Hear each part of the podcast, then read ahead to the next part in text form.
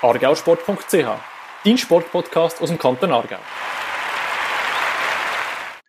argausport.ch Podcast, das ist der Podcast, der sich wie immer ausschließlich ums Sportgeschehen im Kanton Aargau kümmert. Und auch heute wieder mit mir, Fabio Baranzini von argausport.ch und Martin Probst, Regionalsportredakteur von der Aargauer Zeitung. Ja, Martin, hast du deine Ferien gut überstanden? Schön können geniessen?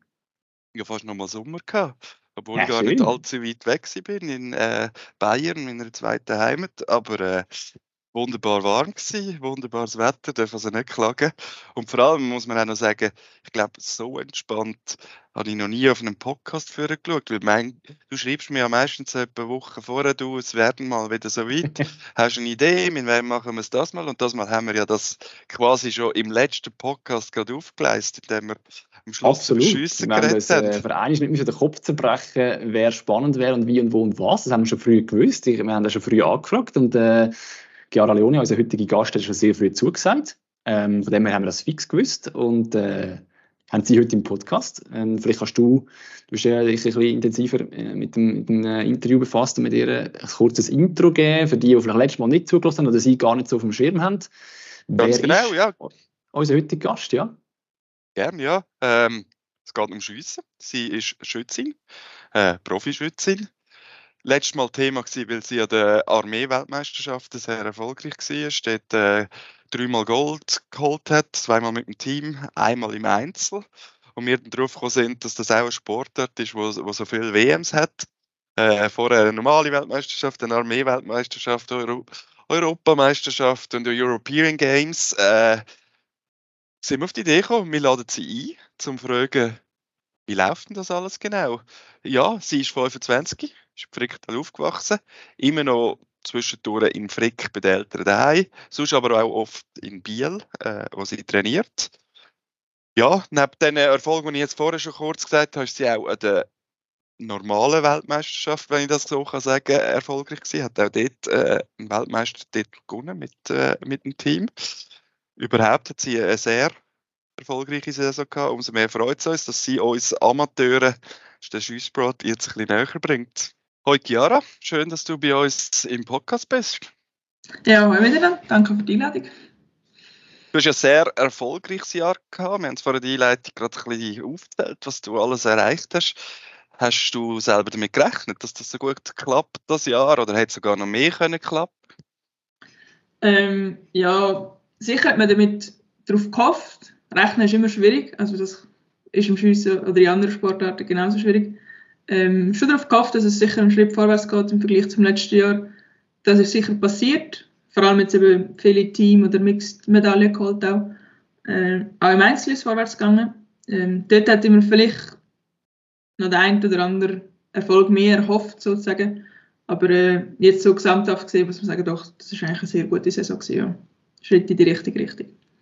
Gibt es etwas, was dich besonders gefreut hat, wenn du jetzt etwas müsstest rausheben, was, was sehr gut gelaufen ist? Mm, ich will halt nicht einen einzelnen Erfolg eigentlich rausheben, sondern einfach, dass ich, wir schiessen ja in zwei Disziplinen quasi, Luftgewehr und Klickkaliber, dass ich es äh, das geschafft habe, eigentlich in beiden Disziplinen Finalplatzierungen zu erreichen, das heisst Top 8 äh, Rangierungen.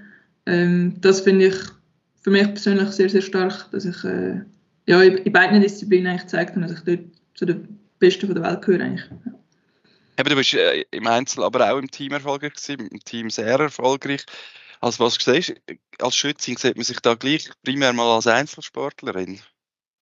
Ja, klar. Das ist äh, schon so, dass wir sind Einzelsportler grundsätzlich, das sind auch die olympischen Disziplinen. Es gibt aber mittlerweile seit Tokio auch einen Mixed-Wettkampf, der olympisch ist, der Luftgewehr-Mixed-Wettkampf. Ähm, und von dem her gesehen, ja, muss man sich doch auch damit beschäftigen, dass man gerade Mixed-Wettkampf schießt oder so. Ähm, ja, man ist halt dann auch noch verantwortlich für, für einen Teamkollegen, Kollegin und äh, das macht es auch sehr speziell zum Schiessen. Jetzt sind wir gerade ein bisschen bei den verschiedenen Kategorien und Disziplinen. Kannst du vielleicht für Tu jetzt mal den Martin und mich auch dazu zählen, Schiessleihen. Äh, kurz mal so ein, ein kleines so einen Überblick geben. Jetzt hast du vorhin äh, Luftgewehr und Kleinkaliber schon mal angesprochen, dann weiß ich, dass es sicher noch verschiedene Disziplinen gibt, äh, liegend, Dreistellungsmatchen, was weiß ich was. Kannst du vielleicht da ganz kurz, ohne dass wir jetzt zu fest technisch werden mit Details gehen, so ein einen Überblick geben, was man alles muss wissen oder sollte wissen, dass man so ein bisschen bei, beim Schiessen so mindestens den, den, Überblick ein bisschen hat? Ja, kann ich machen. Ähm, also es gibt vor allem eigentlich drei Hauptdisziplinen, es sind dann drei verschiedene Waffen. Das ist 10 Meter mit dem Luftgewehrschiessen, äh, das Klickerl über 50 Meter, das wären dann auch die beiden olympischen Disziplinen.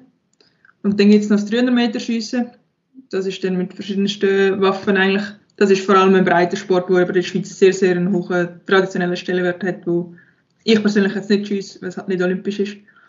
Ähm, und dann, wenn wir aber das Luftgewehr schiessen über 10 Meter, das wird nur stehen geschossen. Das ist Indoor. Und Kleinkaliber dann, gibt es den Dreistellungsmatch.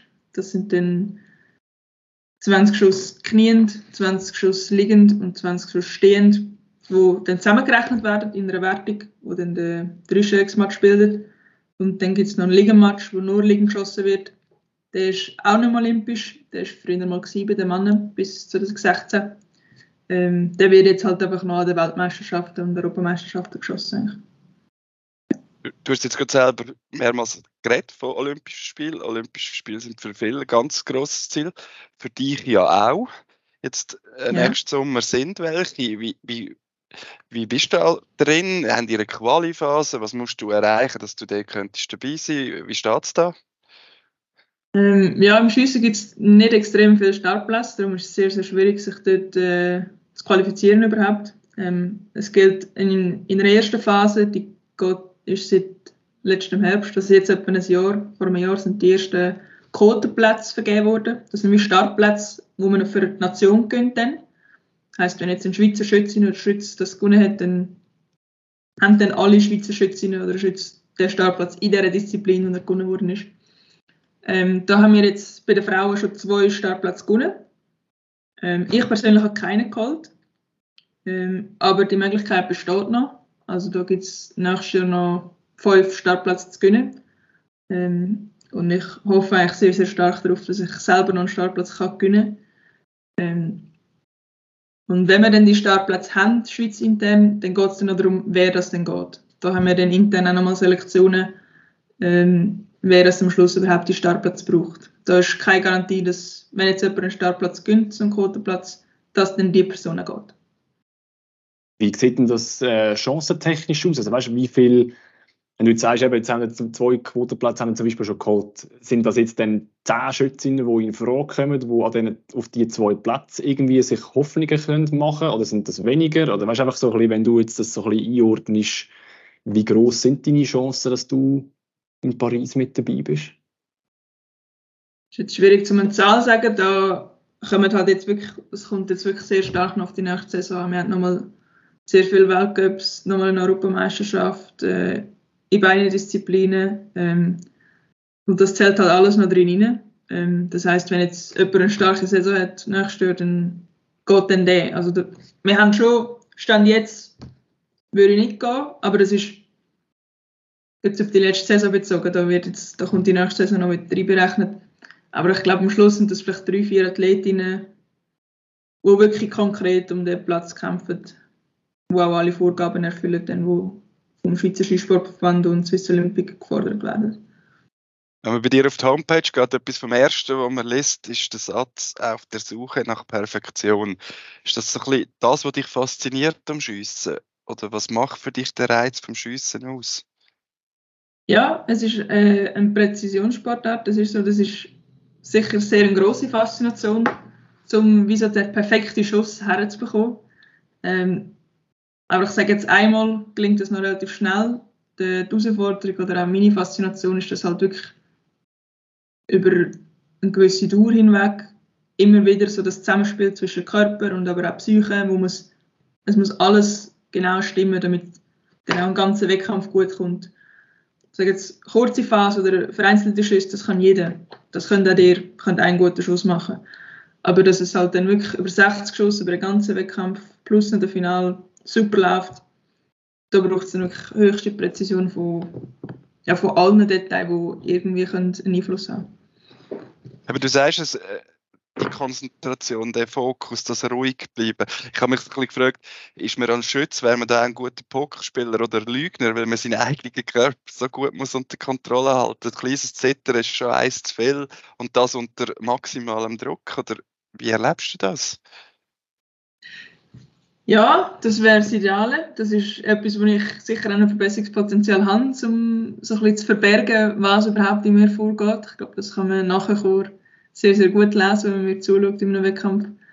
Ähm, aber ja, das ist eigentlich die hohe Kunst, dass man als Zuschauer, das macht es halt langweilig als Zuschauer, ähm, dass man eigentlich nicht sieht, was passiert überhaupt da vorne bei den Schützen, Schützinnen. Was machen die genau? Weil es halt so extrem filigran ist und eigentlich die Emotionen möglichst weggesteckt werden und wie so ein bisschen in sich hineingefressen werden während dem Wettkampf. Nach dem Wettkampf müssen die vielleicht auch mal irgendwie raus. Ähm, ja. Wie lernt man das? Also, dass man eben, du, du hast gesagt, die, bei dir sieht man vielleicht noch relativ viel, was abgeht. Da die, die fast schon stoische Ruhe, kann man die lernen? Und wenn, wenn wie lernt man die? Ja, das ist sicher lehrbar. Da geht es auch darum, zum einerseits für mich ist auch wichtig, dem Sport einen Stellenwert zu geben, dass den, der hat einen hohen Stellenwert, aber das ist nicht alles. Also dass man wie auch sieht, okay, klar ist das im Moment mein Beruf, mein Leben hängt ein bisschen an dem, ähm, aber trotzdem gibt es doch noch andere Sachen, die dann vielleicht später wichtig werden. Und dass man so ein bisschen lernt, mit dem umgehen und eine gewisse Gelassenheit drin hineinbringt und sagt, hey, look, das ist jetzt nicht absolut der eine Wettkampf, sondern man hat ja eine Karriere, die geht über Jahre hinweg. Und da gibt es halt einzelne Wettkämpfe, die sind besser und andere sind ein bisschen weniger gut. Und dass man ja, einfach lernt, das besser einzuordnen, was, was das genau bedeutet eigentlich. Ja. Was versucht man denn da, wenn man sich parat macht für, für, für den Schuss im Kopf, was da soll vorgehen? Versucht man möglichst nichts zu denken? Versucht man an etwas mega Schönes zu denken? Konzentriert man sich voll und ganz auf, auf die Scheibe? Oder was geht da in dir rein vor? Ähm, ich habe so zwei, drei Sätze, wo ich weiß, okay, gut, die bringen mich ein bisschen oben runter. Ähm, wenn ich zu nervös bin, irgendwie. Habe aber auch ein bisschen anders formalisierte Sätze, wenn ich wie zu wenig nervös bin. Das gibt es wie auch, dass ich halt einfach eine gewisse Spannung braucht, so eine Wettkampfanspannung, so ein bisschen die Nervosität braucht es eben trotzdem und um mich so ein bisschen pushen. Und da gibt es, so, eben, das ist ein Teil vom, vom, von der Schussvorbereitung, dass man sich so ein bisschen einstellt, so wie aggressiv bin ich eigentlich drauf und äh, dann gibt es zum Teil noch technische Sachen, wo man sich gerade so ein bisschen darauf fokussiert, dass man wirklich einfach etwas im Fokus hat eigentlich und nicht plötzlich das Gefühl hat, ich muss jetzt alles richtig machen, weil das, das gibt so viele Sachen im Schiessen, das kann man gar nicht alles auf einmal machen. Ist das, tönt für mich so ein die Sätze so auch, dass das sehr ein, ein, ein fixer, fester Ablauf ist? Ist das auch etwas, wo, wo man sagt, jetzt mit Mentaltraining oder wie, weißt, wo, wo ihr intensiv daran arbeitet, wo, wo einen grossen Teil des Training ausmacht? Oder, oder tut man das einfach in einen normalen Trainingsablauf integrieren, dass, das, dass der Ablauf auch immer dabei ist? Oder weißt, wie, wie spezifisch kann man das trainieren, dass man eben die, die Abläufe und die Ruhe, das ganze Mentale super herbringt? Ja, das äh, funktioniert eigentlich beides in Kombination. Also die Sätze habe ich wie erarbeitet mit dem Mentalkurs zusammen, ja. Das ist so, dort habe ich regelmäßig Sitzungen mit ihm, wo ich alle Sachen eigentlich anspreche, die irgendwie im Schweiz oder gerade aktuell sind in meinem Leben, was passiert, so, um das ein bisschen verarbeiten Und dann gibt es halt, ja klar, sind eigentlich Aufgaben, die nachher im Schießstand müssen angegangen werden um das dann direkt integrieren ins Training eigentlich und um dort auszuprobieren, was, was funktioniert, was funktioniert nicht und das dann eventuell auch anzupassen. Und ja, Mentaltraining hat eigentlich einen relativ hohen Stellenwert. Ähm, es kann aber relativ gut eigentlich auch ins Schiesstraining eingebaut werden, weil eigentlich alles, was im Schiessstand passiert, also wie ich dort reagiere auf etwas, kann ich dann vielleicht zum Beispiel mit der Emotionskontrolle reagieren und dann habe ich wie auch da sagen, mittrainiert quasi. Ähm, und wir arbeiten auch mit, dem, mit unserer Trainingsgruppe, mit einem Sportpsychologen zusammen, um auch so ein bisschen den Teamgedanken fördern, dass wir voneinander profitieren können die ruhige Hand, kann man die auch trainieren oder ist das eine Grundvoraussetzung, die gute Schützin muss mitbringen? Also so die Hände von einem Goldschmied oder so, also möglichst kein Zittern oder kann man das auch üben? Ja, das ist ein lustiger Satz. Das wird eigentlich immer gesagt, ja, man braucht gute Augen und eine ruhige Hand. behaupte ich eigentlich, dass es nicht unbedingt muss so sein muss. Man weiß von Top-Schützen, Schützinnen, dass die nicht unbedingt super sehen. Da gibt es heutzutage Brüllen, Linsen, kann man alles korrigieren. Ähm, und die ruhige Hand, man braucht nicht nur die Hand, also da braucht, spielt nachher so viel rein, dass der ganze Körper eigentlich braucht. Ähm, ich glaube, das kann man schon lernen, dass man das halt ruhiger wird und Körperkontrolle in dem Sinne sich antrainiert. Ja. Nervt es dich, wenn dann gewisse sagen, Tschüss ist kein Sport? Oder kein richtiger Sport? Das hörst du ja wahrscheinlich immer mal wieder, wenn es heisst, eben, ihr steht Herren und schiessen. Ihr säckelt nicht, ihr macht nichts, äh, so Klischee denken. Ja, auf die eine Seite schon. Auf die andere Seite muss ich sagen, verstehe ich ein bisschen, wenn man nicht dahinter sieht. Weil, ja, wenn man wirklich nur zuschaut, dann sieht man halt nichts. Aber ich kann jetzt gerade ein sehr gutes Beispiel bringen. Wir haben jetzt gerade am Wochenende ein nationales Final geschossen. Ähm, dort habe ich in der halben Stunde, wo der Final gegangen ist, durchgehend einen Puls von 140 gehabt. Und ich bin einfach dort gestanden und habe geschossen. Wenn man es jetzt so simpel abbricht. Ähm, heisst doch auch, dass man in den Wettkämpfen doch einen höheren Puls kann haben, wo man vielleicht von außen nicht so krass sieht, aber ich spüre ihn dann schon. Also ich merke schon, dass die Post abgeht eigentlich. Da trainiert man also, da muss man auch Ausdauer trainieren in dem Fall, oder? Wenn, wenn eben dein, dein Körper über eine lange Zeit doch im hohen Pulsbereich muss können funktionieren.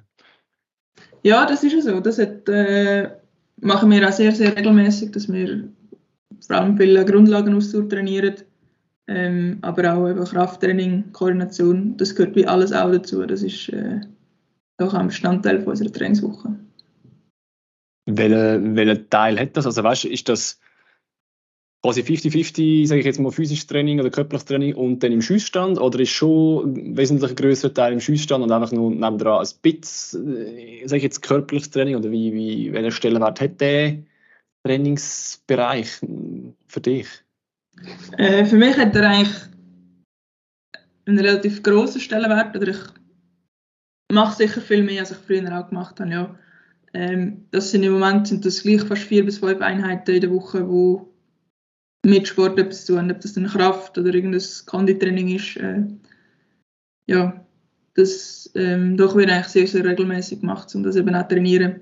Und wenn wir halt auch sehr oft in ja, Ländern sind oder klimatische Gegebenheiten, wo wir uns nicht so gewohnt sind, ist das sicher auch dort ein Vorteil, wenn man eigentlich körperlich fit ist, um sich dann dort schneller und einfacher anpassen zu können. Bei vielen Sportarten erreicht man seinen Zenit ja irgendwo, keine Ahnung, zwischen 20 und 30, vielleicht noch Anfangs 30. Du bist jetzt 25, es hat Heidi Dieter Gerb gegeben, der mit Mitte 40 eine Olympiamedaille gewonnen hat. Kann man im Schiessen sagen, gibt es irgendeinen Bereich, wo man am besten ist, einen Altersbereich, oder ist das sehr individuell? Ähm, ja, das ist sehr schwierig zu sagen. Klar, Heidi ist sicher ein Ausnahmefall in höherem Alter, hat aber gezeigt, dass es möglich ist. Mit sehr, sehr viel Wille und Aufwand. Ähm, ja, das Alter ist sehr, sehr speziell. Wir haben im Moment sind eigentlich vor allem viele Asiaten oder aus dem asiatischen Raum Athleten, Athletinnen, die sehr, sehr jung schon extrem gut sind. Also die sind vielleicht 16 bis 18 und gewinnen Weltcup-Medaillen, WM-Medaillen. Ähm, aber ich sage jetzt, wenn man so ein bisschen den europäischen Raum anschaut, dann ist es schon eher so ja, Mitte 20 bis 30, wo so die meisten die grössten Erfolge haben. Eigentlich. Also eigentlich ähnlich wie in anderen Sportarten, würde ich jetzt sagen, dass das auf dem Top-Niveau doch auch so möglich ist. Und aber man hat auch gesehen, dass eigentlich die meisten mit Mitte 30 sicher aufhören. Weil es hat doch auch sehr, sehr viel abverlangt worden. Wir müssen jetzt vielleicht für alle, die zulassen und auch für den Fabio und mich das Feld mal noch ein bisschen mehr und allgemeiner öffnen. Oder? Viele kennen, die Schussstände überall in der Schweiz, in den Dörfern, wo, wo das Obligatorische geschossen wird, also wo Leute mit dem Armeegewehr gehen und das schiessen. Euer Schiessen ist ja grundsätzlich ziemlich verschiedenes zu dem, oder? Ihr habt eine völlig andere Waffe, äh, ja, musst du vielleicht mal ein bisschen erklären, wie sich das unterscheidet und halt gleich ähnlich ist? Mm, ja, ja, wir haben klar eine andere Waffe. Wir haben äh, eigentlich Hochpräzisionsgeräte in dem Sinn, sage ich jetzt mal. Ist die Armeewaffe nicht ganz so klar. Wir haben natürlich auch sehr, sehr viele kleinere Scheiben. Also vielleicht als Vergleichswert auf der die Luftquerscheibe, die 10 Meter entfernt ist, ist das 10 ist, hat einen halben Millimeter Durchmesser, also so eine Kugelschreiberspitze. Und aber das 10 wird noch unterteilt in Zehntel. Also da wird von 10,0 bis das Maximum ist dann 10,9 noch unterteilt. Und eigentlich im Moment, um einen Top 8 Platz zu erreichen, muss man etwa ein 10,5 im Schnitt haben. Also eigentlich eher gegen 10,6 Schnitt schiessen. Und das ist dann eigentlich nochmal die Hälfte von dem Kugelschreiberspitze, wo wir probieren zu treffen. Ähm, und wenn man dann schaut, wie gross das Scheiben auf 300 Meter ist und wie ja, manchmal das dann dort Szene einfach gar nicht bereicht wird, ist das doch etwas ganz anderes. Eben, das, die Hochpräzision, das, das, das, das fasst man gar nicht wirklich als Laie, oder? Du hast es jetzt schön beschrieben mit diesen Kugelschreiberspitzen. Das ist, da bewegt man sich im Bereich von nichts und nochmal nichts. Zwischen Sieg und Niederlage. Ja, das ist so. Das ist natürlich dann auch sehr schwierig zum manchmal verarbeiten, wenn man sieht, ah, mir fehlen jetzt zwei Zehntel für eine Finalteilnahme und in dem Final ist ja dann vom 8. bis zum 1. Rang wieder alles möglich. Also unter Umständen, ja, wirst vielleicht 9. an einer Weltmeisterschaft und wenn du ein Zehntel mehr geschossen hättest, in einem Schuss und der gute Finalschuss ist, wärst du vielleicht Weltmeisterin geworden. Also das ist, ja, das Feld ist extrem dicht beieinander, der Weltspitze. Das ist sehr, sehr eng. Ja.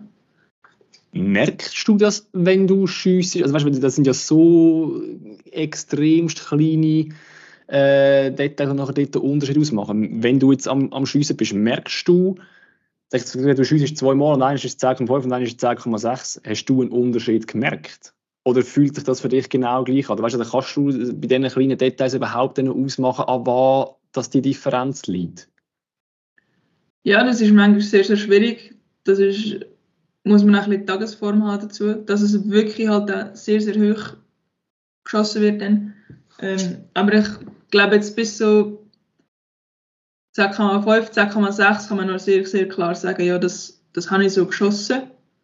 Und alles, was dann drüber ist, das ist einfach vielleicht ein Top-Schuss gewesen, kann man dann aber nicht perfekt sagen, ja, ist jetzt ein guter Schuss oder wirklich mit oder so, aber man merkt schon Unterschiede, doch, das ist schon so. Das äh, hängt natürlich dann auch vom Niveau ab, ob man merkt, ja, es ist ein 10 oder ein 9 gewesen, oder ob man dann nachher sagen, es ist ein gutes 10 oder ein schlechtes 10. Ähm, aber doch, das ist möglich eigentlich, ja. Was mich auch wahnsinnig wundert, nimmt so eben als Laie. Ich meine, du hast Wettkämpfe rund um, um den Globus, ihr sind in Brasilien, ihr sind dort, ihr sind überall. Da fliegt man auch.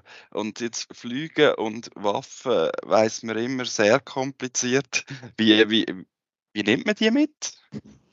Ja, das ist in der Tat sehr kompliziert. Haben wir gerade jetzt letztens schlechte Erfahrungen gemacht damit. Aber grundsätzlich funktioniert es so, dass wir unsere Waffe anmelden am Flughafen. Also wenn der Flug gebucht wird, äh, wird äh, jede Waffennummer, also jede Waffe hat eine Seriennummer, die wird gemeldet. Äh, wir melden an, wie viel Munition wir dabei haben. Das ist auch beschränkt. Ähm, und dann wird das eigentlich der Fluggesellschaft gemeldet, dann wird das in der Schweiz sicher kontrolliert, was wir mitnehmen überhaupt. Und wenn du ankommst im Zielland, wird das nochmal kontrolliert, bevor du es dann überkommst meistens. Dass dann die Länder auch wissen, ja, du hast jetzt die drei Waffen eingeführt, zum Beispiel in Brasilien, dass sie sich das dann notieren können und wenn du ausreist, dementsprechend wieder zuerst an die Zollkontrolle und sagen, ja, ich nehme die drei Waffen wieder mit. Ähm, und äh, ja, man muss sehr, sehr viel Zeit einplanen für das Zeug. Ja. In welchen Ländern ist es am kompliziertesten? Schwierig zu sagen. Also, dadurch, dass wir eigentlich die ganze Anmeldung grundsätzlich nicht mitmachen oder nicht selber mitmachen, weil das ein Verband übernimmt für uns. Ähm, und ja, ich glaube, am längsten haben wir bis jetzt in Indien gehabt. Dort haben wir das halt dann die Waffen irgendwie vier, fünf Mal wieder gezeigt und gesagt, ja, man, es sind immer noch die gleichen Waffen, die wir jetzt einnehmen, wie vor fünf Minuten. Aber ja, wenn sie halt dort jeder sehen, dann will sie jeder sehen. Da muss man sich manchmal einfach fügen und machen, was gesagt wird.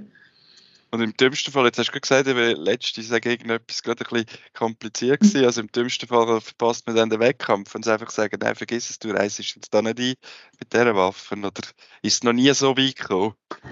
Ähm, vor dem Wettkampf hat es bis jetzt immer geklappt. Es ist schon knapp geworden, dass man sie gerade so schießt noch vor dem letzten, also wir haben so ein Pre-Event-Training, das letzte Training vor dem Wettkampf, dass es für das noch ist am Tag vorher. Aber jetzt gerade letztens sind wir eben in Rio gewesen ähm, da hat es bei der Heimreise nicht funktioniert, da hat die Fluggesellschaft das Zollpapier vergessen zu machen und dann äh, sind die Waffen nicht mitgekommen in die Schweiz und äh, es hat dann doch noch ganze zehn Tage gedauert, bis sie dann in der Schweiz waren. Ähm, das ist aber jetzt wirklich eigentlich das Extremste, was wir bis jetzt erlebt haben. Aber ja, es gehört immer wieder von überall, von anderen Nationen, dass die Waffen halt nicht ankommen und nicht mitgenommen werden. Ähm, was aber auch sehr speziell ist, weil grundsätzlich darf der Pilot entscheiden, was er mitnimmt und was nicht. Also haben wir eigentlich bei jedem Flug das Risiko, dass der Pilot sagt, er nimmt die Waffe nicht mit. Okay. Also das ist nicht, das ist wirklich, der, der letzte, der entscheidet, ist der Pilot. Da, gibt's, eben, da, da hilft dann auch nichts, wenn du eigentlich nicht mal, du hast irgendein Dokument, das dich als Sportschützin äh, ausweist, dass du die Waffe wirklich mitführst, weil du das beruflich machst als Spitzensportlerin. Das allein hilft nichts. Wenn der sagt Nein, dann ist Nein. Ja, das ist so. Also, wir haben alle Dokumente, die zu dieser Waffe gehören, die man braucht, für zum international unterwegs zu sein. Aber äh, am Schluss ja, sieht man, wie diffizil es ist und wie wenig das es braucht, dass das Zeug nicht funktioniert. Stichwort Reise, eben, du kommst sehr um. Ist das auch etwas, was dir Spass macht? So, so viel von der Welt gesehen, Indien, Brasilien hast du jetzt angetönt, äh, oft in Hotels sein, oft im Flugzeug. Machst du das gern? Mm, ja, es hat am Anfang schon ein bisschen Überwindung gebraucht, weil ich am Anfang nicht so gerne geflogen bin eigentlich. Oder auch jetzt noch nicht mega gerne fliegen. So. Ich kann mich mittlerweile besser arrangieren und weiß was ich machen muss. Ähm, aber ja, es ist, man ist halt schon sehr, sehr viel vom Jahr unterwegs. Ähm, muss dementsprechend halt auch Freizeit anders planen mit Kollegen, Kolleginnen, der Familie. Die müssen halt dann auch das Verständnis dafür haben, dass man halt sehr viel unterwegs ist und wirklich nur an dem einen Wochenende vielleicht Zeit hat, um sich zu treffen und dann halt hofft, dass alle anderen Zeit haben. Ähm, ja, und das Hotelleben, da gewöhnt man sich dran, da kann man sich ein bisschen arrangieren und weiss dann, okay, gut, das ist halt jetzt im Hotel so, vielleicht muss ich noch etwas mitnehmen, damit es, damit es ein bisschen gemütlicher wird oder ein bisschen mehr wieder heim ist. Jetzt eben das viele Reisen wird auch viel Geld kosten, du hast es vorhin gesagt, im Moment, du, du konzentrierst dich voll auf, äh, auf den Spitzensport, du, du schaffst nebendran nicht. Wie, wie finanziert man das? Wird da vieles vom Verband übernommen? Musst du das alles selber zahlen? Wie, wie geht das? Mm, wir haben das Glück, dass der Skisportverband eigentlich relativ viel Geld äh, zur Verfügung hat im Moment, auch mit Unterstützung von der Swiss Olympic. Ähm, dass wir eigentlich auf dem Niveau, wo ich jetzt schiesse, dass ich eigentlich keine Ausgaben habe grundsätzlich an den Wettkämpfen. Also das sind Flüge deckt, das Hotel deckt, ähm, auch vor Ort dann der Transport. Ähm, aber was vielleicht noch interessant ist, wo viele nicht wissen, ist zum Beispiel die Munition, zahlen wir alle selber. Die bringen wir auch selber am Wettkampf mit. Das ist unsere eigene Munition. Da zahlt eigentlich der Verband nicht dran. Ähm, aber grundsätzlich sonst zu unterwegs sein, kostet mich eigentlich nicht. Und dann äh, Einnahmen, also Einnahmen, blöd gesagt, gibt es irgendwie via Preisgeld oder äh, heisst einfach keine Kosten, heisst dann einfach, dass du bist Ende Jahr einfach quasi auf Null und wenn du ein paar Sponsoren hast, gibt es vielleicht das dann dort irgendwie ein bisschen Einnahmen oder wie sieht das äh, quasi auf der anderen Seite aus, wenn wir äh, nicht nur die Ausgaben anschauen, sondern das, was, was reinkommt? Ähm, ja, also Preisgeld gibt es nicht von den Veranstaltern, da kriegen wir eigentlich gar nicht über.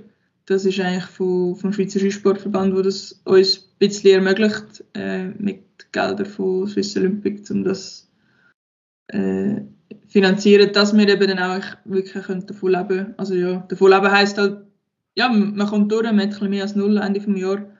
Ähm, ähm, ich mache jetzt kein Minus mehr und ja, man, man, ja, man ist sich halt dann auch bewusst, dass das ja, wenn die Karriere fertig ist, werde ich eine Ausbildung machen und arbeiten und irgendwie schauen, wie ich damit zum Geld komme. Es ist nicht so, dass ich dann kann sagen ja, ich habe jetzt Geld verdient und kann jetzt mal zehn Jahre schauen, was passiert. So. Hast du eigentlich Schiessen mal für dich entdeckt? Dass du gemerkt hast, das ist das, was mich fasziniert, wenn ich bis an die Weltspitze will verfolgen ähm, ich habe sehr jung angefangen, mit eigentlich 8. Ähm, ich bin mit meinem Papa zum Schiessen gekommen, der auch im Schiessverein ist. Ähm, er hat mich dort mal mitgenommen. Und dann hat mir das mega gefallen irgendwie und ich habe angefangen schiessen und halt immer weitergemacht und irgendwann gefunden, ah ja, wäre vielleicht noch cool, ein bisschen Wettkampf schiessen. Habe mal in einem Kantonalkader angefangen und dann irgendwann in ein Nationalkader gekommen und eigentlich immer so Schritt für Schritt geschaut. Ich habe eigentlich nicht als kleines Kind den Traum gehabt, ah, ich wollte Olympiasiegerin werden. Der Traum ist eigentlich eher immer mehr gekommen, umso näher, dass ich halt vielleicht an die Weltspitze gekommen bin und umso realistischer, dass es halt auch wird. Das ist ja jetzt noch so, also ja, aber man schaut so ein Schritt für Schritt und nicht das Gefühl, ja, ähm, jetzt, nicht so klein auf den Traum kann ich, ja.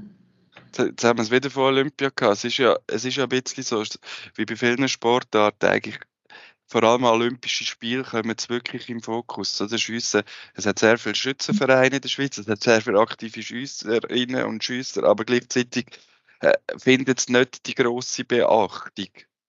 Äh, stört dich das? Hast du das Gefühl, sie hat viel mehr Beachtung verdient? Aber vielleicht nicht nur, wenn es eine Olympiamedaille gibt? Oder wie erlebst du das? Ja, klar. Wir sind ein Sportart, der grundsätzlich nur an den Olympischen Spielen im Fokus ist und sonst sehr, sehr wenig. Oder mittlerweile ein bisschen mehr durch das, dass wir halt die aktuelle Olympiasiegerin stellen. Das hat uns sicher ein bisschen geholfen, so im Stellenwert in den Medien. Ähm, ja, auf die einen Seite wäre es manchmal schon schön, wenn man, ja, wenn man jetzt Weltmeisterin wird und dass man doch irgendwo kann lesen kann, ah ja, hier im Fall hat es noch andere Weltmeister gegeben, die nicht nur im Fußball oder in der Leichtathletik sehr, sehr präsent sind.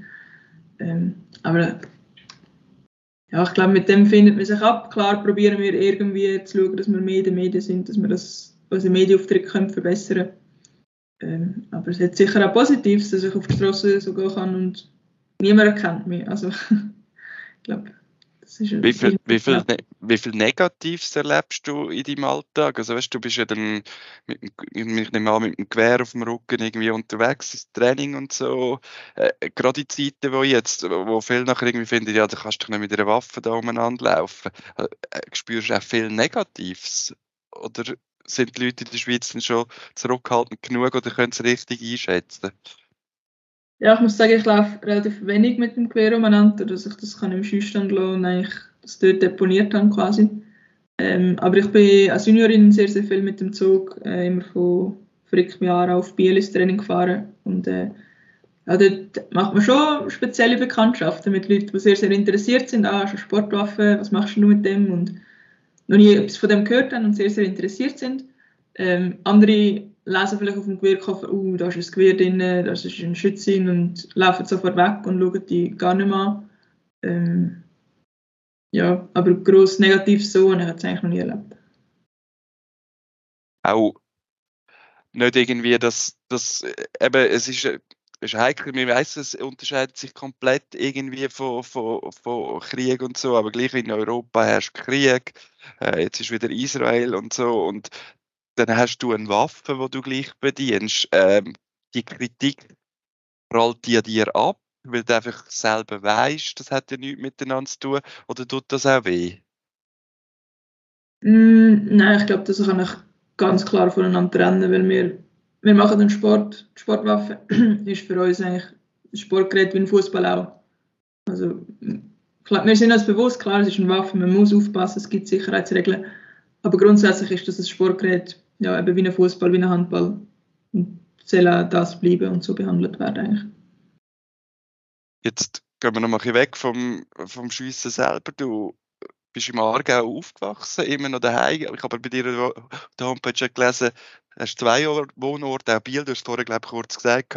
Mhm. Ihr trainiert in dem Fall oft dort. Bist du dort in einer WG und, und da im Aargau noch im Elternhaus? Oder wie sieht dein Leben im Moment aus, wenn du nicht auf Reisen bist?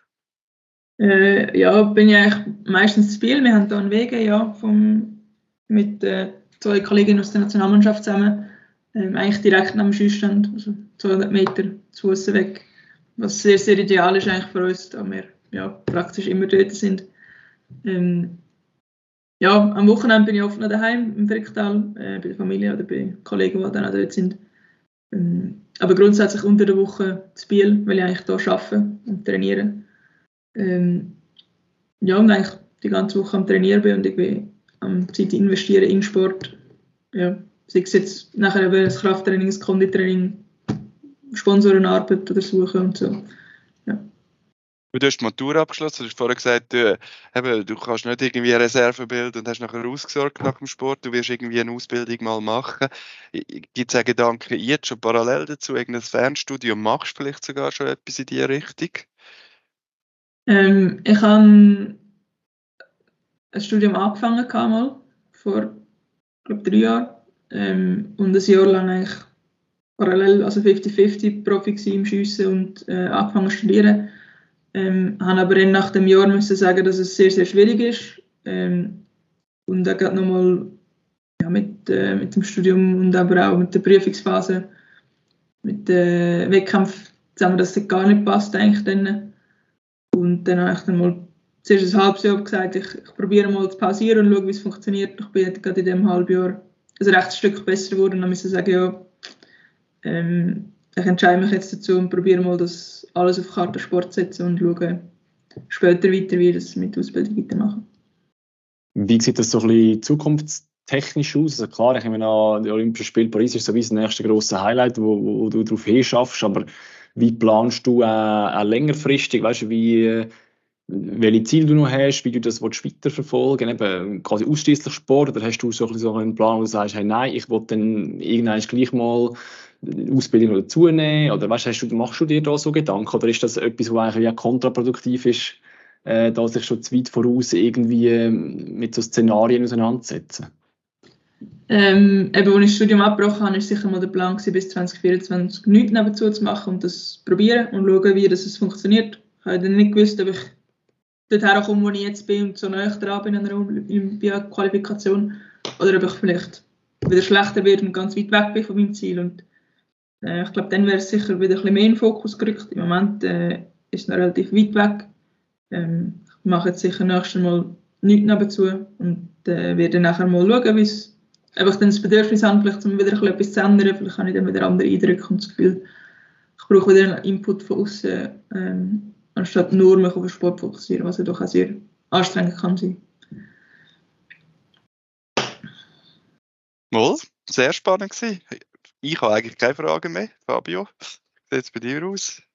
Mal, ich muss, ich muss noch. Wir haben uns ja letztes Mal ähm, im Podcast, ich weiß nicht, ob du das mitbekommen hast, aber wir haben uns äh, bisschen amüsiert oder, äh, darüber, dass ihr so unglaublich viele Titelkämpfe habt im Schiessen. Äh, wir kommen aber eben, wie du es gemerkt hast, im Schiessen nicht so gut aus. Aber vielleicht kannst du uns mal noch sagen, du hast die Armee-Weltmeisterschaft gehabt, es hat die Normal-Weltmeisterschaft gegeben, dann hat es, glaube ich, EM und European Games haben wir, glaube auch noch gehabt. Äh, ist, das, ist, ist das jetzt quasi im Schiessen wie Tradition, dass ihr so viele verschiedene Titelkämpfe habt? Oder ist das schon auch gerade einfach ein, ein außergewöhnliches Jahr gewesen und das ist eigentlich gar nicht Standard? Ja, also es ist sicher sehr ein außergewöhnliches Jahr mit sehr, sehr vielen Wettkämpfen. Ähm, eine Europameisterschaft gibt es jedes Jahr, das ist eigentlich fix geplant. Ähm, und in diesen Jahren, wo eigentlich manchmal gibt es noch eine zweite Europameisterschaft, die mit dem Kleinkaliber ist. Das ist aber dann abhängig davon, ob es Olympische Spiele gibt oder noch ein WM oder so. Ähm, und bis eigentlich vor etwa drei Jahren hat es nur alle vier Jahre eine Weltmeisterschaft gegeben. Mittlerweile gibt es jedes Jahr eine Weltmeisterschaft, wo nicht Olympische Spiele sind. Das heisst, nächstes Jahr werden wir keine Weltmeisterschaft haben. Ähm, und äh, ja, die European Games sind wie auch noch ein extra Wettkampf gewesen, der halt extern geschossen worden ist, wo bei uns nicht als Europameisterschaft gewertet worden ist. Ähm, und die Armee-Weltmeisterschaft, ja, das ist, findet sehr, sehr unregelmäßig statt. Da ist die letzte 2018 glaube ich. Ich glaube, die nächste ist geplant auf 2025. Also, das, ja, wird eigentlich dann nicht mit dem internationalen Skisportkalender abgeglichen, sondern weiß nicht, das ist halt das Militär, das dann irgendwie bestimmt. Dann gibt es wieder einen Wettkampf. Ja, darum ist, das Jahr war schon sehr, sehr speziell mit sehr vielen verschiedenen Wettkämpfen und vielen Titelwettkämpfen.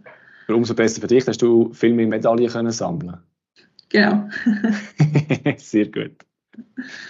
Sehr gut. Ja, jetzt habe ich keine Fragen mehr. Jetzt ist das für mich meine, meine Frage, die mich noch wundern haben wir jetzt doch auch noch geklärt. Das ist sehr gut. Ja, dann gilt es wohl sagen, viel Glück auf dem Weg, hoffentlich nach Paris. Weil äh, wir freuen uns über jede Aargauerin, jeder Aargauer, was natürlich dorthin schafft. Drücken Daumen. Und danke, hast du Zeit genommen. Ja, danke vielmals für die Einladung und merci. Ja. So, und nach dem Interview mit äh, Chiara Leone kommen wir zu unserem zweiten Podcast-Teil, wo sich äh, zuerst im, mal um die News kümmert im Aargau Sport. Und zwar haben wir letztes Mal äh, an dem Podcast, den wir gemacht haben, auf die WM im Kunstturnen vorausgeschaut. die ist jetzt mittlerweile schon ein bisschen länger vorbei, aber weil die aus Aargauer Sicht derart erfolgreich war, ähm, tun wir sie jetzt auch mit ein bisschen Abstand noch gebührend würdigen und noch mal kurz schauen, was dort unsere Aargauerinnen und Aargauer gemacht haben.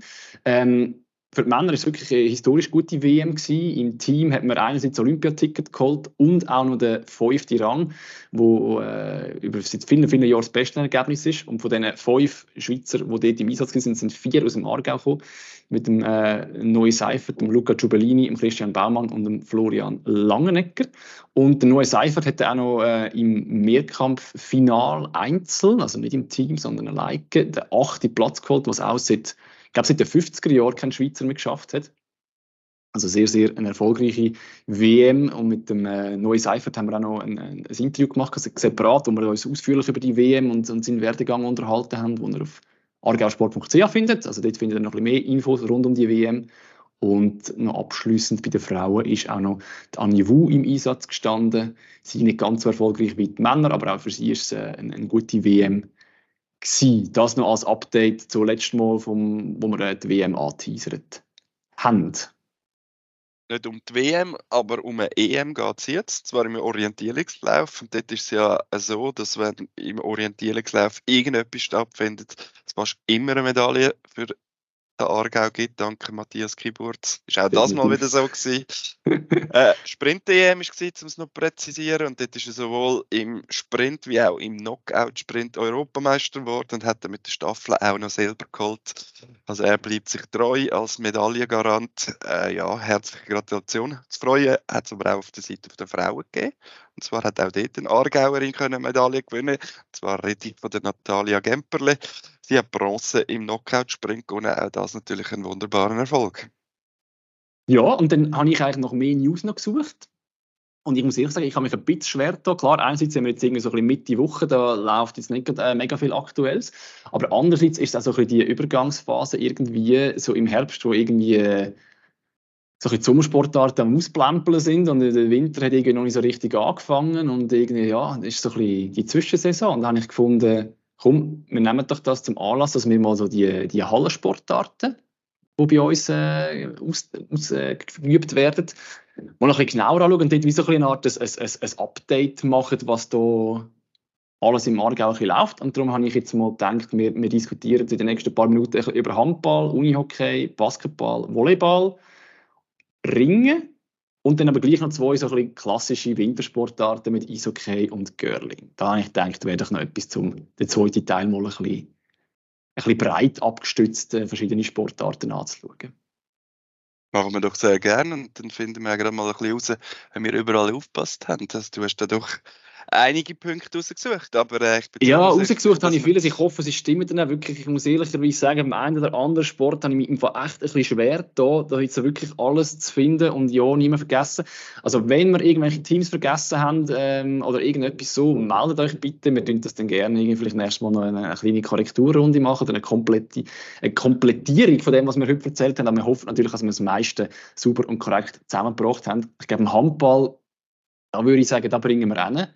Äh, dort läuft momentan Nation, die hat 10 Runden gespielt. Dort ist der HSC Surarau, unser Aargauer Vertreter in der höchsten Spielklasse mit 9 Punkten momentan unterwegs und in der Tabelle auf Rang 7. Ähm, dort würde ich aber gerne, dass dir übergeben, dass du das vielleicht ein bisschen einordnest, weil äh, du verfolgst ja den HSC für die AZ relativ eng. Kannst du uns da mal eine kleine Einschätzung geben, wie da der HSC in die neue Saison gestartet ist? Ja, ich würde sagen, ich dürfen recht zufrieden sein. Äh, Besonders wenn man bedenkt, dass, dass eigentlich ihnen das Verletzungspech treu bleibt, leider. Also sie haben auch dieser Saison wie schon in den letzten halt leider wieder Ausfälle, zahlreiche. Wir haben das letzte Mal in den News erzählt mit John Otnover, der mit Kreuzbandleitz lang ausfällt. Dann ist auch wieder mit dem Team Auftenblatter ein, ein Teamleader kurzfristig für ein paar Spiele ausgefallen. Sie warten immer noch auf die Rückkehr von Joao Ferrasch wo jetzt bald irgendwann sein Darum äh, neun Punkte, äh, glaube sehr solid. Äh, sie haben sehr gute Spiele gemacht. Sie haben zwischendurch mal einen leichten Hänger gehabt, hat sich jetzt aber gerade das letzte wieder gefangen, haben geht es auch mit Zizi, aber wirklich gut die Saison gestartet ist, überzeugend geschlagen daheim. Jetzt wäre es eigentlich gerade ideal weiterzumachen. Jetzt hat man dort aber gerade ein bisschen Pause, sprich es geht erst Ende äh, Oktober dann wieder mit dem Göpp weiter Trotzdem, ich glaube, sie dürfen durchaus zufrieden sein, wie sie da gestartet sind. Auch wenn Rang 7 sie vielleicht gerne noch 1, 2 weiterführen wären. Aber ich denke, Fahrplan stimmt. Und dann haben wir ja noch in der Nazi auch Aargau-Teams, die unterwegs sind. Bei den Männern sind das zwei. Einerseits die HSG Baden-Endigen und der TV Möhlin. Und äh, da wage ich mir jetzt ein bisschen auf den Test raus. Ich würde sagen, HS, äh, Baden-Endigen solid gestartet in dieser neuen Konstellation mit, mit Rang 4 in der Tabelle. Möhlin wahrscheinlich, wenn man die letzte Saison als Referenz nimmt, eher ein bisschen besser als erwartet. Die sind auf dem Rang 6. Nur ganz wenig Punkte auch hinter Baden-Endigen. Ähm, ja, wie siehst du das dort? Ist das, habe ich das ungefähr etwa ja, ich denke schon. Ich, ich glaube, gerade bei den Endungen nach dem Zusammenschluss, da, da sind sicher gewisse Ambitionen rum, dass wir da vorne dabei sind. Jetzt sind wir Vierten der Zwischentabelle. Äh, ja, das ist sicher okay. Ich denke, sie schielen, würden aber gerne auch noch ein bisschen weiterführen schielen. Ja, aber zumindest kein Fehlstart von beiden nicht, das kann man sicher sagen. Wer definitiv auch keinen Fehlstart gemacht hat, sind die Frauen. Äh, dort haben wir neu seit dem Jahr mit der HSG Aargau Ost ein Team in der Nazi B. Die sind aufgestiegen.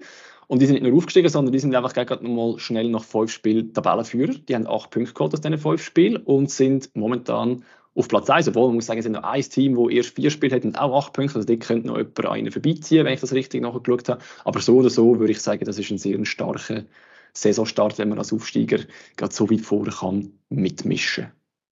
Absolut. Stark, würde ich sagen, ja.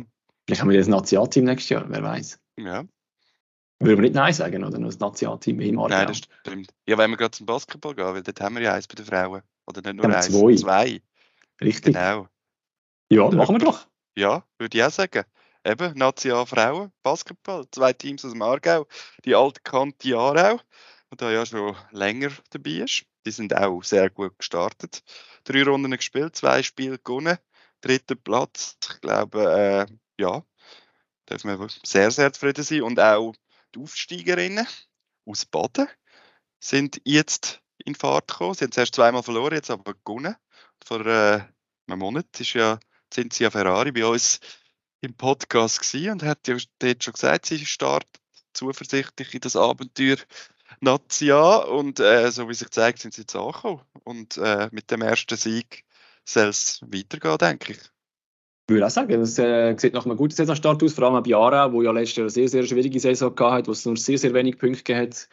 Äh, sieht jetzt schon wieder viel, viel besser aus. Von dem her dürfen wir uns da freuen auf den weiteren Verlauf von der, der Basketball-Saison. Ähm, dort äh, reden wir nur über Frauen, weil bei den Männern hat es niemand, äh, kein Team aus dem Aargau, das so hoch oben spielt. Ähm, dafür gehen wir zum Volleyball und dort präsentiert sich ähnlich. Auch dort sind, äh, reden wir äh, primär über Frauen. Äh, in der ACB hat es zwei Teams, das sind äh, Baden, also Kanti Baden und der BTV Aarau, die in der Nazi B spielen. Die haben beide auch schon in die Saison gestartet, haben schon fünf Runden gespielt und äh, der Saisonstart ist auch hier, wie im Basketball, äh, vielversprechend.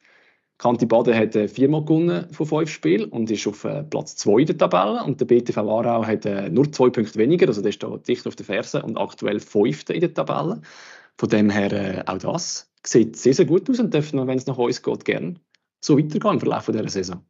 Und wir tun bei den Männern ja ein Team fast ein bisschen einkantonalisieren, oder wie wird man das sagen? Weil, äh, Einbürgern. Einbürgern. Einargauern, ganz genau.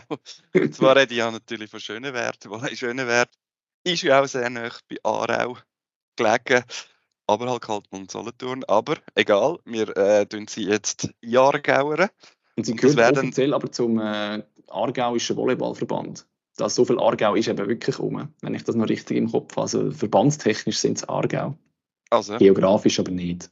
Aber wir nehmen sie gleich. Wir nehmen es. Wie auch immer. Nazi A. Eben, Nazi A. Aber die Saison noch nicht gestartet, fängt glaube ich am Wochenende an. Wenn ich das richtig im Kopf habe. Genau, die fangen an am Wochenende und äh, starten ja als Titelverteidiger in die neue Saison. Von dem her äh, sind wir gespannt, wie sie sich äh, schlönt wenn sie als äh, Schweizer Meister in die neue Saison startet. Absolut. Gestartet sind schon im Unihockey. Jetzt sind wir zwar nicht in der Nazi A, aber immerhin in der Nazi B. Mit Lockereinach vertreten. Und ja, Du hast, glaube ich, geschaut, wie es ihnen gegangen ist zum Ja, Auftakt. voll. Ich habe dort mal schon nachgeschaut heute Morgen und äh, habe gesehen, wie es bei den Männern, wo sie, wo sie Nazi B spielen. Dort sind sie mit acht Punkten aus acht Spielen in die neue Saison gestartet. Ähm, das gibt Tabelle jetzt noch kein wahnsinniges berauschendes Ergebnis. Das ist äh, der zweitletzte Platz. Allerdings hat es zwei andere Teams, die auch acht Punkte haben und dann noch der, die gerade nur mit einem oder zwei Punkten vor ihnen liegen. Also von dem her, sie sind sicher noch in Kontakt mit dem Mittelfeld und können dort sicher noch ein bisschen schaffen, wenn es gut läuft in den nächsten Runden. Von dem her sind wir gespannt, was, was dort passiert bei, bei Lokrinach, bei den Männern. Und bei den Frauen habe ich erst nicht geschaut. Dort ist es so, dass wir kein Team haben in den ersten zwei Ligen, also weder AC A noch AC B. Die kommen dann die ersten Teams in der ersten Liga. Dort haben wir dafür gerade drei. Das sind der UHC Bremgarten, das Team Aarau und ebenfalls Lokrinach. Und äh, denen wünschen wir doch weiterhin eine gute Saison und hoffen, dass vielleicht das eine oder andere Team richtig Aufstiegsschild, dass wir dann nächstes Jahr auch ein Nazi-B-Team bei den Frauen hätten. Zurück in... Absolut. Aber wir gehen zurück in die Nazi A. Richtig. Und zwar wieder zu den Männern und zum Ringen. Ringerstaffel Freiamt ist dort ja ein Dauergast der Mannschaftsmeisterschaft in der Nazi A und auch immer sehr erfolgreich. Äh, auch dieses Jahr wieder sehr beeindruckend gestartet. Sechs Siege aus sieben Begegnungen, punktgleich auf Platz 1 mit Willisau. Ja, letztes Jahr haben sie das Final verpasst, sind dann Dritte geworden. Äh, das Jahr sieht es wieder deutlich besser aus, würde ich sagen. Ja, ich würde sagen, da hoffen wir doch auf eine Finalteilnahme und vielleicht dann sogar, wer weiß, richtig äh, ganz großen Erfolg und dass der Titel vielleicht wieder mal ins freie Amt kommt. Aber das ist sicher noch ein bisschen früh jetzt da, um das schon zu sagen. Aber äh, ich glaube, der Saisonstart, äh, den dürfen wir durchaus als gelungen beurteilen, vor allem weil ja noch neue Trainer Dort ist mir das richtig mitverfolgt mit dem äh, Michael Bucher, der den Nachfolger von Marcel Leutert antreten hat. Äh, Michael Bucher, ein sehr junger Trainer, also die Frau eigentlich selber Athlet noch wenn ich das richtig nachgelesen habe, ist er, ist er 25 plus minus. Vielleicht hat er noch einen Geburtstag gehabt. Ich weiß nicht, wie alt der Text war, den ich äh, gefunden habe, weil das ist so, gewesen, das Amt übernommen hat. Das ist schon ein paar Monate her. Vielleicht hat er einen Geburtstag gehabt dazwischen. Kann er uns ja vielleicht noch, noch schreiben, dass wir das vervollständigen Aber er auf jeden Fall sicher jetzt eine neue Verantwortliche. Und ich würde auch sagen, bis jetzt seinen Job sehr, sehr gut gemacht, wenn man das Resultat anschaut. Bist du eigentlich mal schon live Ringen schauen? Hey, nein, war immer noch nicht. Wir haben, glaube ich, auch unsere allererste Podcast-Folge, die ich noch nicht mit dir gemacht habe, sondern damals noch mit dem Marco Meili, haben wir auch schon über Ringen geredet und gesagt, eigentlich müssten wir unbedingt mal Ringen schauen, weil ich glaube, da geht recht zur Sache und recht gute Stimmung auch. Ja, also ich bin, bin mal im Finale gewesen, was im Finale sind äh, im Freiamt Heimauftritt. Also selten mal Ort wo es so laut ist. Wir sind ja dann doch in einer relativ kleinen Turnhalle mit sehr, sehr vielen Leuten. Also ja, ich habe es glaube zwei, drei Tage später in den Ohren noch gehört, ein bisschen rauschen. Aber äh, beeindruckend gewesen. Also lohnt sich für alle, die, die es noch nie gemacht haben, geht mal schauen, drücken den Daumen. Ja, Sehr das wäre es mit den Hallensportarten, die nicht auf Schnee oder Eis stattfindet. Aber wir haben noch zwei, die das eben machen, oder? Ja, richtig. Äh, also wir haben natürlich auch schon der, der auf Schnee stattfindet, aber da wäre so ein bisschen Skiakrobatik, Snowboard, äh, im Eis irgendwie noch Bob, wo wir ja im Aargau bekannterweise äh, sehr, sehr viele Athleten haben. Aber diese Saison haben definitiv noch nicht gestartet, über die können wir noch nicht reden. Äh, über Skialpin müssen wir nicht reden in unserem Podcast. Ich würde gerne darüber reden mit dir äh, über Skialpin, aber haben wir leider kein Aargauer. Vielleicht reden wir dann gleich mal über Skialpin, wer weiß, aber äh, nicht über Aargauer, die auf höchstem Niveau mitfahren, aber wo wir auf höchstem Niveau Aargauer haben, ist in Görling.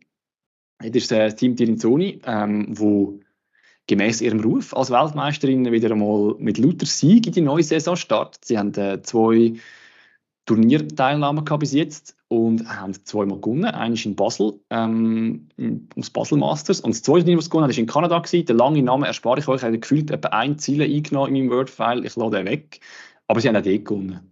Und äh, auch die neue Konstellation, die sie haben, sie haben ja eine Spielerin, die neu bei ihnen dabei ist, das scheint auch irgendwie wie keinen Einfluss gehabt zu haben. kein Einfluss, hat keinen Einfluss gehabt bis jetzt auf das Ergebnis. Und äh, sie gehen flüssig weiter, so wie letzte Saison, sind wieder nach einer sehr, sehr guten Saison aus bis jetzt. Bei den Männern haben wir ja, glaube ich, noch ein Aargauer im Team Brunner vertreten. Richtig. Letzt, letztes Jahr sind es noch zwei gewesen, aber der Marcel Käufler hat ja aufgehört, Rücktritt gegeben. Genau. Ist der Romano Meyer noch dabei. Ja, Nur und dort im sind wir ein bisschen gescheitert auf der Resultatsuche, oder? Ich bin kläglichst gescheitert. Ich habe heute Morgen, ich, bin, ich gebe es zu, ich bin ein bisschen eng vor unserem Aufnahmetermin, wo ich mir nicht denke, oh Jesus Gott, wir müssen noch Girling drin in jede Wintersportart, weil alles andere wäre ja völlig falsch. Und dann habe ich dann probiert herauszufinden, ähm, wie es denn um unsere Aargauer im Görling steht. Mit dem Team Tirenzoni ist mir das ja noch halbwegs gelungen. Dort habe ich das Resultat gefunden. Beim, äh, beim Team Brunner habe ich gesehen auf Instagram, da läuft extrem viel. Die spielen sehr, sehr viele Turniere und äh, habe dann probiert, die Resultate irgendwo zu finden. Ich weiß, dass sie am Bademasters mitgemacht haben. Ich weiß, dass sie in Tallinn einen achten Platz geholt haben. Und nachher habe ich gedacht, ich bin mega clever. Ich gehe auf die Webseite vom Görling äh, Weltverband. Und nachher bin ich schon daran gescheitert, als ich gesehen dass Team Brunner zweimal in der Weltrangliste geführt wird. Ist auf Platz 13, einer ist auf Platz 17. Und als ich die angeklickt habe, haben die ja unterschiedliche Turniere mitgespielt. Ich gehe davon aus, es ist noch, weil äh, Konstellationen vom Team, einer ist der Marcel Käufer dann aufgeführt worden, einer ist sein Ersatz. Jetzt in dem Jahr, aber aufgrund von dem bin ich eben gescheitert bei den Resultaten und kann euch darum mit dem nicht genau sagen, wie gut oder schlecht das Team Brunner gestartet ist. Ich weiß aber, sie sind gestartet, sie sind irgendwo in der Weltrangliste Top 20, das kann nicht so schlecht sein, aber äh, genaue Resultate kann ich euch leider nicht geben. Vielleicht können Sie uns dann mal sagen, wo ich in Zukunft die Resultate finde, dass ich zum Team Brunner dann auch noch weiss, was erzählen oder was raussuchen. Ja, zum Abschluss gehen wir noch zum Eishockey. Zwar Erstliga gerade zwei Aargauer Teams dabei, wobei ich weiß jetzt nicht, ob die so glücklich sind, wenn wir erzählen, wie es ihnen läuft. das weiß ich auch nicht. Nämlich nicht so gut. Äh, die Argoia Stars haben, glaube ich, noch gar nie gewonnen. Und äh, Red Lions Rheinach einisch und glaube das Direktduell. Ähm, ja, mit dem sind es beide ziemlich weit hinten in der Tabelle, logischerweise. Da hofft man natürlich stark auf eine Steigerung. Wie viele Runden sind gespielt? Vier? Ja, das ja, da kann ich gerade positiv anfügen. Ich darf auch noch nicht überbeissen. Es sind von vier Runden gespielt. Also von dem her, sie haben durchaus noch Zeit, um da noch ein bisschen aufzuholen, aber sie wären sicher nicht schlecht beraten, wenn sie so in den nächsten paar Runden dann mal ein bisschen Punkte sammeln wenn sie da noch richtig Playoffs wollen gehen. Ich gehe mal davon aus, es wird bei beiden ein Ziel sein. Es war zumindest die letzten Jahre einmal. Da ja, bin ich ehrlich, habe ich es nicht ganz so genau verfolgt, ob sie da irgendwie andere Ziele rausgegeben haben. Ich glaube, nur wenn ich es richtig im Kopf habe, bei den Argovia Stars hat es, glaube ich, ein bisschen Umbrüche gegeben im Team. Von dem her vielleicht auch das noch ein bisschen darauf zurückzuführen, dass der Saisonstart jetzt mit vier Spielen, vier Niederlagen nicht gerade ideal gelaufen ist. Aber wir drücken die Daumen, wir werden es weiter verfolgen, wir werden sicher das ein oder andere Mal ein Update durchgeben bei unserem Podcast, wie es, diesen Teams läuft. Wir werden auch bei den anderen Sportarten, wo wir jetzt hier mal so ein, bisschen ein, ein Roundup gemacht haben, was da alles läuft, immer wieder ein bisschen reinschauen und vielleicht gibt es ein Ende, so ein bisschen gegen das Ende der Saison mal wieder so einen, so einen Überblicks zweiten Teil, wo wir uns nochmal diesen vielen Mannschaftssportarten, die wir im Aargau haben, annehmen. Ähm, können wir vielleicht dann Antennen noch Judo dazu nehmen. Äh, die habe ich glaube vergessen nachzuschauen. Ich hoffe jetzt einfach, die haben noch nicht gestartet. Sonst äh, an dieser Stelle, ich entschuldige mich, äh, dass ich da euch nicht äh, nachschauen Aber äh, wir wissen, bei Bruck, da können wir auch auf ein Spitzresultat zählen. Normalerweise. Wenn wir auch vergessen haben, kommt auch sehen, wenn wir schon gerade dran sind, bei den vergessenen Sportarten, Team Argovia, Badminton Natia, die weiss ich, die haben gestartet, das habe ich gesehen. Ähm, dort geben wir dann sicher auch noch ein Update durch, wie es diesen Teams läuft. Das ist das Schöne, da wir so viele äh, Teams haben, die in höchsten Ligen spielen. Ja, besser aufhören überlegen jetzt, sonst kommen da sicher noch ganz viele sehen und dann nur noch Reklamationen. Aber ich wollte eigentlich nur noch sagen, wenn ihr wollt dafür sorgen, dass wir es wieder so entspannt haben für den November, und zwar, äh, wenn es darum geht, wer wir einladen, äh, vielleicht habt ihr ja eine Idee, vielleicht sind ja. ihr es ja selber, wo findet unbedingt ich aus dem Aargau, Sportlerin oder Sportler, muss ich den Podcast melden. Fabio, sag wo. Äh, per, am einfachsten per Mail, redaktion.argausport.ch oder ansonsten einfach irgendwie auch eine Nachricht auf Instagram schicken. Dort sind wir auch drauf, argausport.ch. Schickt uns, schreibt uns und äh, ja, nehmt ein bisschen Stress vom Medium von mir weg, dass wir nicht müssen, äh, uns den Kopf zu lang zerbrechen, wer nächstes Mal im Podcast ist. Schön, in dem Fall. Das wär's, danke fürs Zulassen. Ja. Bis zum nächsten Mal. Macht's gut. argausport.ch, dein Sportpodcast aus dem Kanton Aargau.